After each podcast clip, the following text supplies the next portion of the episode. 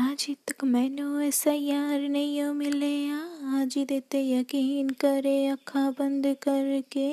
सारे मिले हैं मैनू दो शक्ल वाले সো হ্যালো গাইস আমি অভিষিক্তা আর আজকের সেশনে আমি তোমাদের বলবো এমন কিছু ফ্রেন্ডদের নিয়ে যারা হয় দুই মুখ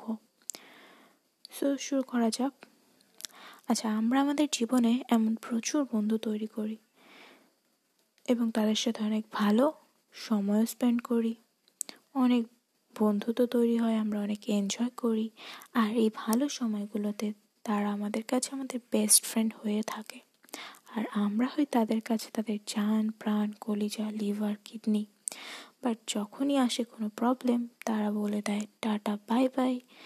আর সেই জন্যই বন্ধু पहले ही खुद को सम संभल के रखो यार और खुद को ही सबसे करो ज़्यादा प्यार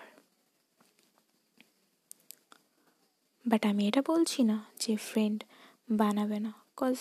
সব মানুষ যেমন এক হয় না তেমন সব ফ্রেন্ডও এক নয়